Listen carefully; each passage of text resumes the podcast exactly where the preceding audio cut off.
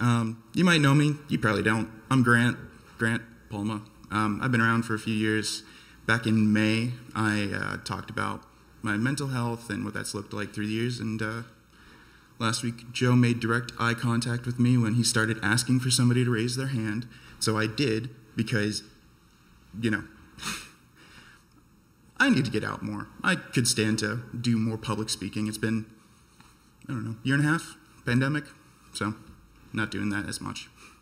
But um, I wanted to not talk as much directly about mental health this time, as important as that is, um, but kind of just share about who I am for a minute. Um, so, like I said, my name's Grant, like Grant's Wish. I was named for the president and for my grandmother's maiden name, for whatever reason. Um, I don't know. I was born in September, so happy birth month. Uh, Finn, so that's cool. Um, I have my own apartment. It is still interesting. That's its own story. Uh, have a cat, and he bites the ever living snot out of my hands and feet, um, which is very fun for him and very messy for me. uh, what else? Glasses. I got glasses. I like my hat. Um, I paint. I painted spray paint. I don't know. I painted for the church for a bit. I painted in Athens when I was a student. Um, I want to paint again. So if you need something spray painted, or you don't, but you feel like getting it spray painted anyways, I'm around. I am a not quite graduated student, not quite student. I work in IT. Um, when I was growing up, and I was probably like six or seven, my family stopped taking me to church. And then a few years later, I found a random church and started going to it. Yeah? Yes. I am so sorry. Yeah.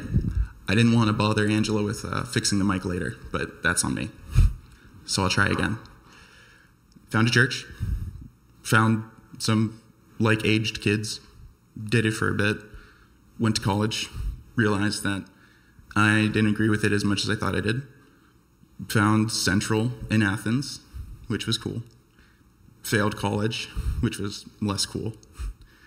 Um, but uh, pretty much since actually that same time when Central City was getting planted, I've started to try to figure out more what faith actually looked like to me. And it's changed a lot. From uh, one of the interns helping church, church the plant, plant the church, um, talking about Jonah and talking about the discussion of the men on the boat heading to the Iberian Peninsula to Spain and Portugal. Um, being scared because it was Jonah's God, Yahweh, the God, uh, after them, which was interesting because it was like other gods could have been doing it. I don't know. I'm kind of, like I said, I'm just kind of rambling. But that's kind of what I do, is word vomit. And um, I don't know, I think that's the best way to share myself, honestly, is just a word vomit. I, uh, I have ADHD and the depression, and I'm still trying to figure out how to deal with it or live with it, which is interesting because now I'm trying some other stuff. Uh, I don't know, still more rambling. But faith. Anyone ever said that you're just lazy or you can pray it away? Yeah, it kind of hurts to hear that. I don't think anyone here would say that, but growing up was a lot harder to hear that because you're a kid. And that's not to knock anyone, but they thought it was right and, and hurt. I didn't know what to think. Sometimes I still don't. But that's okay, you know? You don't need every answer. You don't need to know everything. And partly itself, that's why I'm winging it. Because so often I want to have a speech, I want to pre plan what I have to say, I want a script, I want something in front of me in bold in like 20 point font so I don't have to lose track. But then that's the refined, polished, kind of public facing me. Um, when the rest of me is just kind of scared and chaotic and sometimes on fire because spray paint. Um, I was talking about faith for a second. like Angela was saying, figuring out what is learned and what is God. That's been on my heart too since I started coming to Central City, which ironically is probably perfect because Joe gave me a little insider secret that's, uh, in a way, what he's talking about figuring out what is and isn't God or godly, which is cool. I never wanted to go anywhere else for church. I came back from Athens, and I'd been coming to Central City anytime I wasn't there, and it just made the most sense. It honestly makes me really happy. As hard as it's been the last year and a half, two years, makes me really happy to see people here, people online, anyone that might listen another time, however far that is from Columbus, Ohio. It's really cool to think about. So, in that chaos of mine, it kind of makes me think again about everyone out there. I just hope that you're doing okay. Because it's hard to do okay without really checking in on yourself or others. So, I don't know. I just wanted to check on you, I guess. Hope you have a good day. Thanks.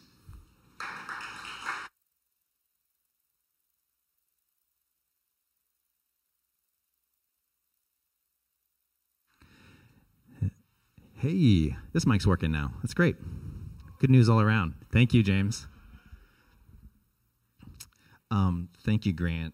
You know, every every week we're creating space. This is a new rhythm for us for people to share their story, and and um, we we provide a little handout, and it, and it kind of is just very permission giving. So thank you so much, Grant, for sharing, and for everyone who's shared so far. And uh, we this is the part of service where I ask if someone's going to do it next week. But friends, we have someone signed up for next week. Can you believe that? And for the next two weeks. So uh, next week we'll get to hear from our very own Matt Ratliff, who's our administrator. He's going to come share his story, and and then I think Angela is going to share her story next. And so there is still spots left in the year if you're willing to come and just share. Uh, we're going to create a spot every week for just a five minute story, and it can be, as we've seen, uh, quotes from a song. You can play your bass, do Amazing Grace uh, like last week, or or uh, just share a little bit of your heart. And uh, so, anyways, new sermon series today horrible Bible stories. We're going to be looking over the next couple of weeks at Bible stories that you uh, don't read to your children. Uh, you know, uh, you know the ones: violent Old Testament passages, God commanding people to go to war, to kill their enemies, slaughter, genocide, the flood, these types of things. There are a number of stories that can be challenging to understand that are R rated, quite honestly. We'll be looking at a few of those stories. We'll be trying to handle them appropriately. Um, but they're in the Bible, so we're going to look at them. We got to wrestle with them because I, I know that people struggle with this. Um, and uh, a number of that are really hard to. Sh- in fact, I'm wondering when I mention violent, difficult, horror passages in Scripture, are there any that come to mind or any that stand out? What comes to mind? You can just say. Noah's Ark. Yeah, we love putting that on like kids' classrooms and stuff. And I'm like, you know, that's like maybe maybe not child appropriate there, guys. What else comes to mind? All of Judges. We're looking at two passages in Judges in this series, so you are absolutely right. Judges is a bloodbath. It really, I mean, it it is. What else? David and Goliath. Yeah, that's a pretty intense little guy. Any others stand out? Yes, that's today's lesson. The, the lady who stabs a tent peg through a guy's head. Just gave the climax away, friends. That's where we're headed today. It's in the Bible, so we're going to look at it. It's actually going to be really great. Today's going to be fun. Future weeks might be a little harder, but today's going to be fun. Well, we can't look at all of these. There's others you could do, but we'll look at three in this series that'll hopefully help you process and learn some things and how to read some other passages. We'll look at three passages. They're not, and not all violence is equal. So we're looking at three different kinds of violent stories. One of those stories, the ones we'll look at today, the violence is presented as almost cool, uh, epic.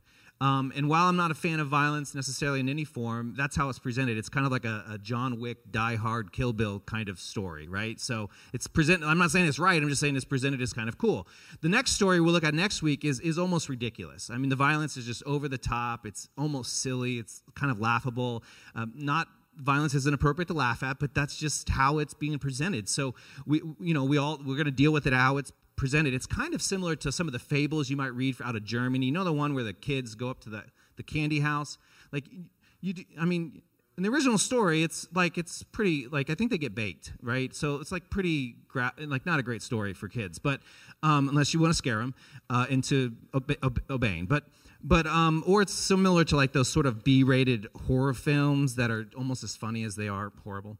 The last story, though, which we'll look at after our community Sunday, second Sunday in October, um, we'll, we'll, get to the second week in October. Is it's not funny, it's not cool, um, it's traumatic. It's um, it deals with abuse.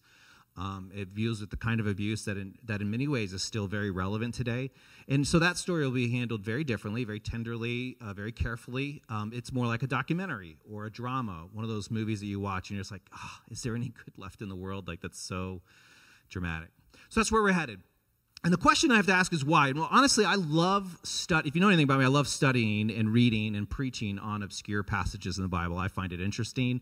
I find it fun to do. Uh, so this series is in my wheelhouse. Uh, I love it. Now, pastorally, I know that uh, from talking to many people here who've read the Bible, grew up the Bible, learning about the Bible, there's some real struggle happening with some of the things we read in the Bible. Like, what in the world do I do with this? So I think it's good, it's right, it's appropriate to spend a couple weeks wrestling with some of these stories so that we can have some tools about how to deal with passages like this in other parts of the Bible. So, but that isn't the only reason. Here, here's also the truth.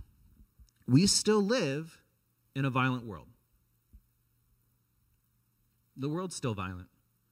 And we all have to find ways to process the news and the stories of abuse and pain and war. So I think it's helpful to spend some time with some violent passages. We have, certainly don't want to be a church that shuts the doors and says, ah, we're just going to pretend like life isn't hard. You know, that stuff doesn't happen. That people aren't getting hurt. Don't want to think about it. Because they are getting hurt and things still happen and it's hard and we got to wrestle with it. So finally, the violence aside in these stories oftentimes isn't even the point, especially in this passage. Uh, the, these stories offer these rich perspectives and really important lessons that still apply today. So we're going to look at one such passage. We're going to ask ourselves, what does it have to teach us? Uh, but before we do, I want to offer you just a little bit of uh, help here um, and uh, to help you reflect on and work through your relationship with texts like this. So you should have gotten a handout, and you know what? I don't have a handout, so if someone in the back could, oh yeah, perfect, hook me up. I meant to have one. I'll give you this little handout. You can also get it online at centralcity.co slash handout. So if you don't have it with you, you could look it up on your phone. Uh, I found this. I think it's helpful. Um, uh, I think it's a good summary of some of the ways that we can interact with violent or morally questionable passages in Scripture. We're not going to go through all of these, but I want to look at a couple. There's a, really just a list of eight different ways people have dealt with these kinds of passages and in Scripture in general. So the handout came from a United Methodist resource. So it first references in the opening paragraph this thing called the quadrilateral, which is a fancy term that not everyone agrees with, but it's really not complicated we'll spend more time with this at another time, but I'll summarize it here. Basically, when we wrestle with matters of faith, we try to take into account four things scripture, of course, but also reason. You know, we are given brains for a reason, and we need to use them. We highly encourage that here um, in general and in life. Um, uh, but also experience we believe that God is real, that God is still working, that God is still speaking, and, and our experience of God and our experience of other people should shape our view of faith. And then finally, tradition. We are try not to be so arrogant is to say that I know better than people who've been Christians before me. So I want, okay, how did people in the past wrestle with this sort of thing? So we, we wrestle with it with using scripture primarily, and then we wrestle with scripture using our reason and our experience and what people have done and said before us. And I think that can be helpful. So we'll dig in in this, you know, with that in mind, here are some different approaches you can you can use when struggling with difficult passages. The first one listed is what they call the evolutionary approach. The general idea here, and you can follow along, I'll just look at a couple, is that humanity is slowly getting better, that it's less brutal. You know, the Hebrew Bible was written during violent times. So back then, we weren't as healthy as we are now. And so the Bible tells us of people who were tribal, violent, but we've learned better. Like we've progressed, we've evolved.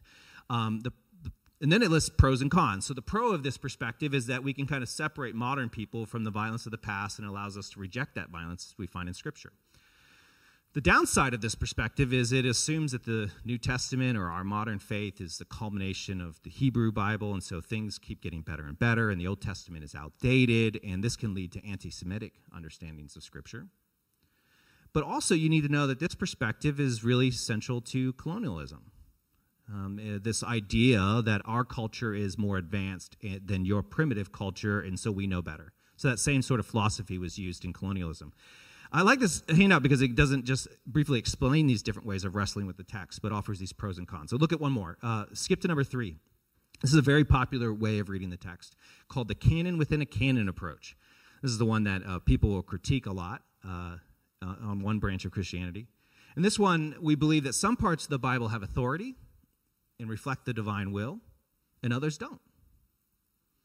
And so we pick and choose which passages matter or which have something to teach us, right? So you've heard this probably talked about in one way or the. Well, here's the pro. You can just throw out the passages that are difficult and uh, don't you don't have to deal with them. like that sounds great. Let's do that. And quite frankly, we've all done that at times. Times like I just don't understand it. It's just I'm not gonna. I'm not even gonna read it. I don't memorize it. We, we all do it in the sense that like um, we're more likely to have memorized John 3:16. For God so loved the world that He gave His only begotten Son and you, you, memorize that and you live by that, you allow that to impact your life, then the story we're going to look at today where someone stabs someone in the head with a tent peg, like that's not a model for your life. So we're doing it on some level. We're picking and choosing which ones can speak into our lives. So that's one way to do it. The con, of course, is that the passages we pick versus the ones that we don't probably say more about us than, than anything because we can pick and choose. So you can look through that. There's a number of other different resources. Um, I, uh, I, am not going to read the rest of them. If this is useful, keep it. If it isn't, there's probably a recycling bin somewhere. You're not going to hurt my feelings. Uh, but you can also find it online. Um, with that, uh, uh we're going to read this passage, and I encourage you to ask yourself, what, which one is Joe using? You know, how, how am I interpreting this passage? So with that, we're going to spend some time in God's Word. We're going to dig into Judges chapter 4. So you can follow along on the screen. You can look it up on your phone, but Judges chapter 4, we're going to deal with a difficult passage and see what God has to say to us today. Here's what it says Again, the Israelites did evil in the eyes of the Lord, now that Ehud was dead. So the Lord sold them into the hands of Jabin, king of Canaan, who reigned in Hazor. Sisera, Sisera uh, remember that name, Sisera, the commander of, commander of his army, was based in Harosoth, I can't even say that word, because he had 900 chariots fitted with iron and had cruelly oppressed the Israelites for 20 years. They cried out to the Lord for help. All right, so that's a lot of complicated language. Here's what's going on there's this cycle in Judges God delivers them. The person that God uses is often like Ehud, it's a, it's a judge. Um, but that person that God delivers grows old and dies, or, or, something else happens to him, and so people forget and they mess up, and, and, and then they, they, God allows the enemies to come and attack them and overcome them, and they cry out for help, and then God hears them and God delivers them, sending them another leader, and then that leader moves on, and they fall into sin again, and it's a cycle, right? It's over and over. This is what the book of Judges is. It's this cycle, this spinning wheel over and over again. This is a metaphor for our life. We're like, oh God, I've messed up, and I cry out to you, and you get right with God, and you fall away. Like, if, if you're not experiencing that cycle, you're probably not following God, because that's just how the cycle works. It just kind of spins and spins and spins. It's not great, but that's reality, and that's what's happening happening here over and over again. Now, this is important um, that this keep we're going to get back to this this cycle this this spinning thing around and around. Where they cry out for help god comes to their rescue in the book of judges through a judge. That's how we get the name the book of judges. Now judges were either military leaders or arbiters of, of disagreements something similar to what we would have as a judge you know somebody who listens to two parties and makes rulings so either way god would deliver them through these leaders called judges which takes us to verse 4 now, Deborah, a prophet, wife of Lapidoth, was leading Israel at that time. So we meet our judge, who is a prophet, but also a woman. An important part of this story, by the way, uh, a woman named Deborah. Now, today we're going to look at a story that eventually leads into some over the top violence, but it's also a story that's about women in leadership. So you better believe that we're going to talk about women in leadership today. That's what this passage is ultimately about. So, verse 5 She held court. I love this. She's a leader of Israel at the time. She held court under the palm of Deborah. She had her own palm tree named after her between Ramah and Bethel in the hill country of Ephraim. And the Israelites went up to her to have their disputes decided. So, she's serving like a judge. So we know she was not necessarily the, the military kind of judge, but more like one judges we would think. So, just for reference, in America, the first female judge at the federal level was appointed in 1928. But over 3,000 years ago, there's a story of Deborah, Israel's primary leader people are going to, who's, who's judging Israel, who's serving as a judge, the one leading Israel at the time. So you could say America's a little late to the game, you know, in regards to like female leadership. Just a little, like a little bit late to the game in appointing a female judge. So more on that later. Verse 6.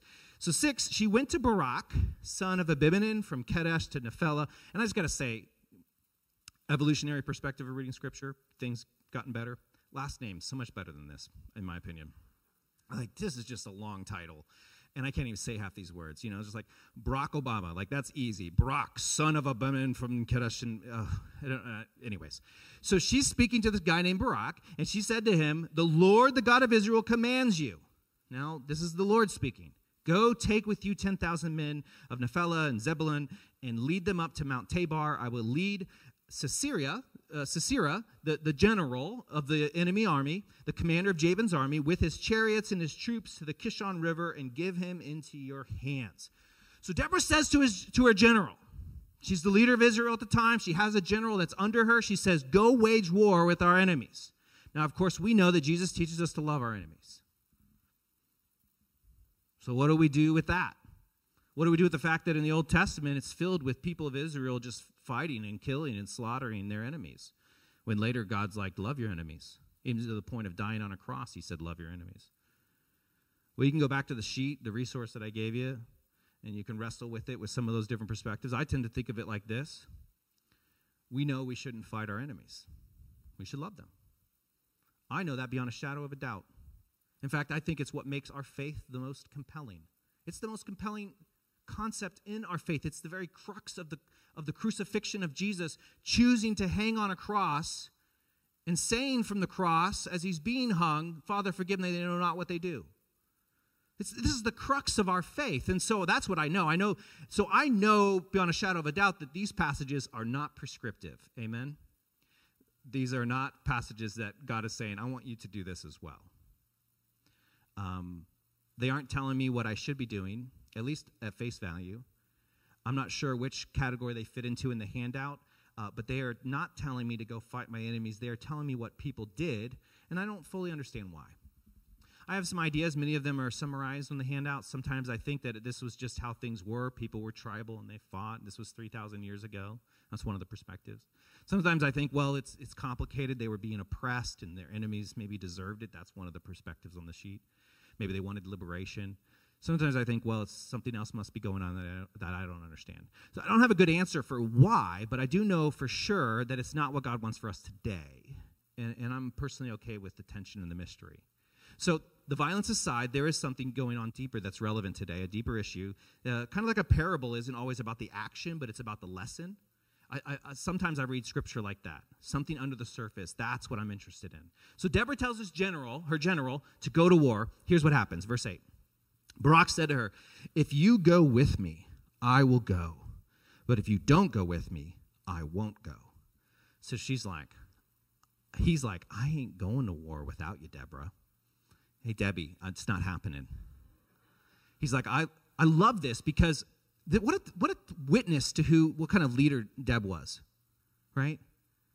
What a witness to the strength and the power of Deborah. He's like, I can't go and lead our armies without you there, without your support, your, without my leader. So here's how she responds, verse 9. I'm going to switch to the NRSV for this one. I think it captures the subtlety of the Hebrew a little bit better. You don't need to know that, but I'm sharing that for transparency. Uh, and she said, quote, I will surely go with you. Great leader, willing to support her general. Nevertheless, the road on which you are going will not lead to your glory, for the Lord will sell Sisera into the hands of a woman. She's like, All right, I'll go.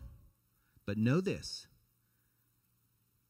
if you can't do it by yourself, boy, you won't get the credit for yourself. Okay? What a, what a fascinating story about what it means to give someone credit or to get credit, especially as it relates to men and women. Remember, this is 3,000 years ago. Have you ever been on a team made up of men and women when it was and when when whatever you did was successful, the, the somehow you know the, the men got more credit for it? Well, as a man who planted a church with his wife, let me tell you. I'm curious, women in the room, does that still happen today? Not every time, not always, but yeah, from what I hear. Did men get credit for more than their fair share of the work? Women get overlooked, you can be honest. This story comes 3,000 years ago, at least, but it's relevant today as it was then. So much for the, you know, that evolutionary theory that things have gotten better. Deborah says, if I come along, then you won't get the credit, a woman will. And, and how equitable is that? She says, she's not saying I'll get the credit. She says, a woman will get the credit. Someone like me will get the credit, a female.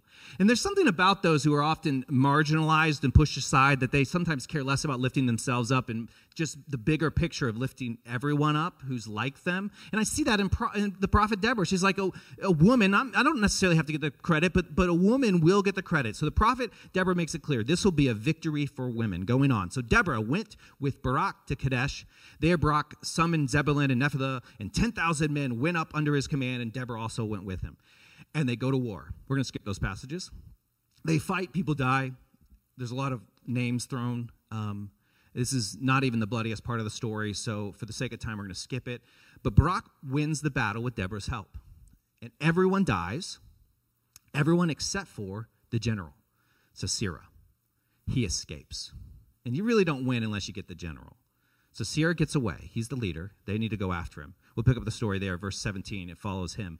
Sisera, meanwhile, fled on foot to the tent of Jael, the wife of Heber uh, Kenite, once again, all these names that are hard to say, because there was an alliance between Jabin, king of Hazor, and the family of Heber the Kenite. So the general runs away and finds a family, a tribe, that he isn't at war with, an ally. He, he goes to one of his allies.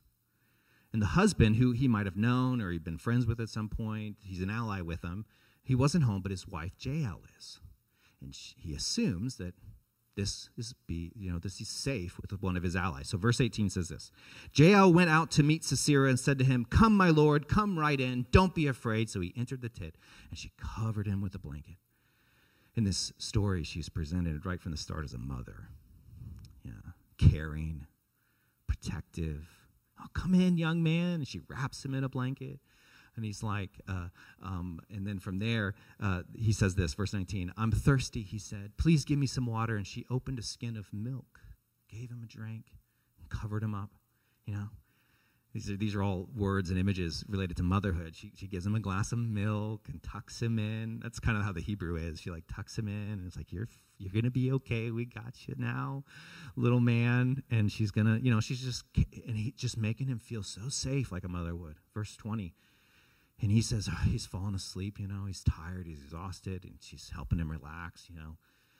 He says, Stand at the door of the tent, he told her. If someone comes by and asks you, Is, is a man in there? That's the Hebrew, is a man in there? Say no. So he's going to sleep and he sets her to watch the tent. He feels safe with her.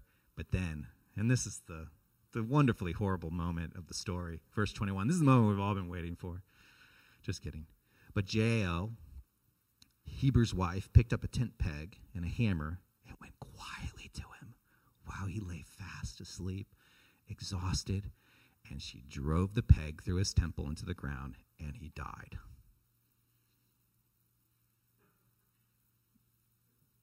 She killed the general no one else could kill. And she'd get credit for it. Verse 22 Just then Barak came in pursuit of the general. And Jael went out to meet him, and she said, Come, she said, I will show you the man you're looking for. He can't move.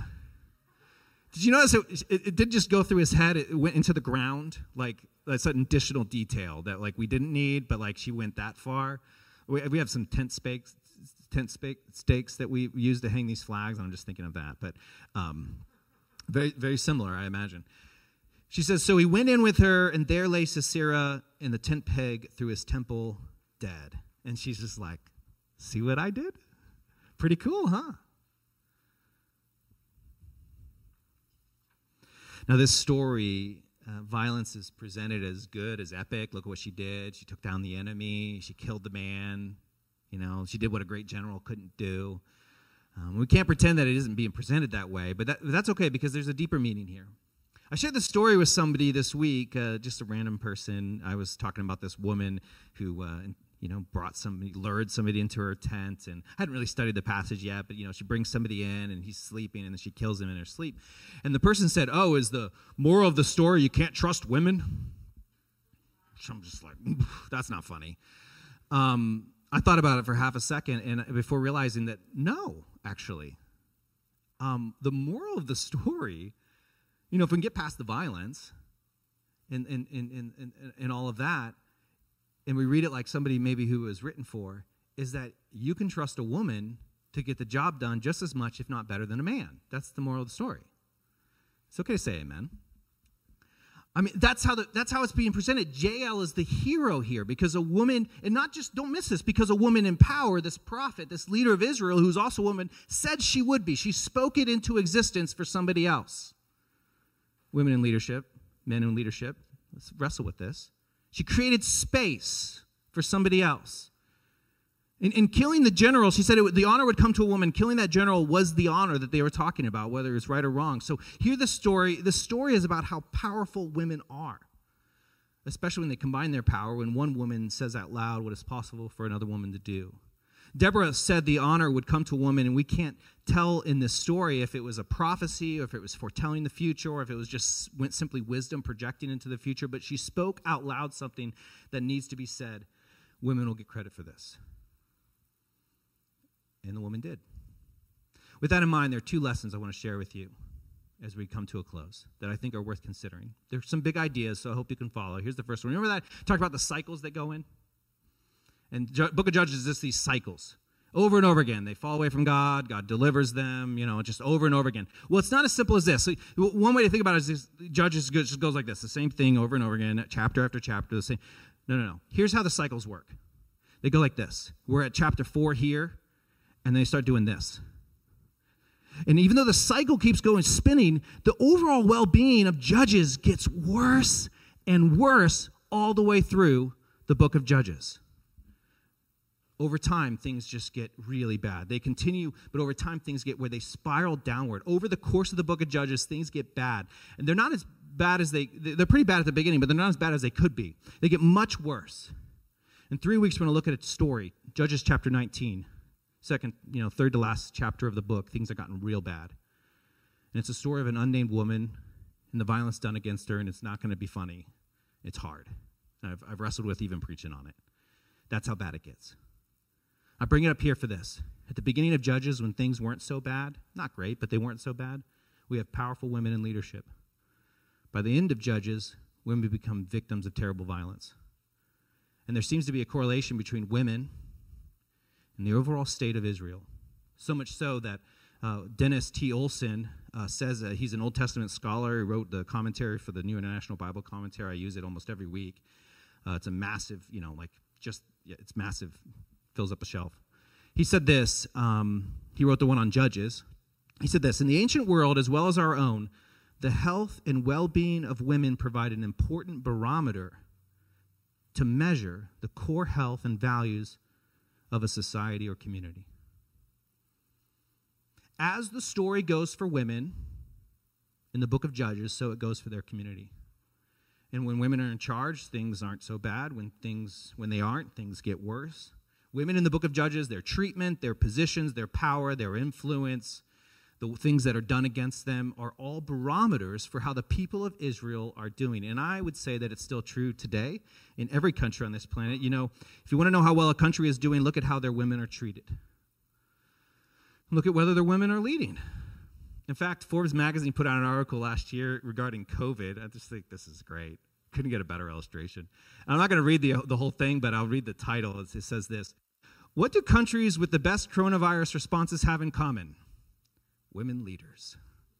I don't know. Eh, correlation, causation, you can all debate it, but it's interesting.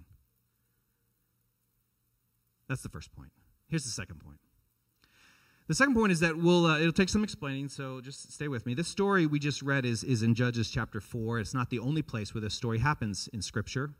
The very next chapter, if you open up your Bibles, is Judges chapter 5. It's the exact same story. And it is, it's the only place uh, that this story, um, uh, it, but it, instead of a narrative, it's an epic poem. I'm going to read just a part of it, you know, the climax, you know, the part that, that makes it kind of a horrible story. And you can see how it's very different. Judges uh, 5, 24 to 27 says, Most blessed of women be Jael, the wife of Heber the Kenite, most blessed of tent dwelling women. He asked for water, but she gave him milk. In a bowl fit for nobles, she brought him curdled milk. Her hand reached for the tent peg, her right hand for the workman's hammer. She struck Sisera and crushed his head. She shattered and pierced his temple. At her feet he sank. He fell. There he lay. At her feet he sank. He fell. Where he sank, there he fell, dead. This is chapter 5 of Judges basically the same story, but in really kind of a cool little piece of poetry. I love poetry, so I'm kind of digging it. Now, if you know anything about the history of literature, you can probably guess that the poem is a little older than the narrative version. That's usually how it works. Poetry is some of the oldest form of written language. And in fact, most scholars agree that this poem, this epic song of Judges 5, which tells the same story, was written down and cataloged a long time ago. Here's how Dr. Olson puts it The Song of Deborah and Barak in this chapter is considered by most scholars to be one of the oldest of literature in the Old Testament. So, not only is the poem older than the, the other version of the story, it's likely one of the oldest pieces of literature in the Bible. And, and the, in other words, the Bible wasn't written uh, all at once. It wasn't written in order. The, like a lot of good movies, they do the origin story after the main events. You know, like you go back to Gen- Genesis was written after this. In other words, and so you got this poem that's one of the oldest pieces of literature ever written.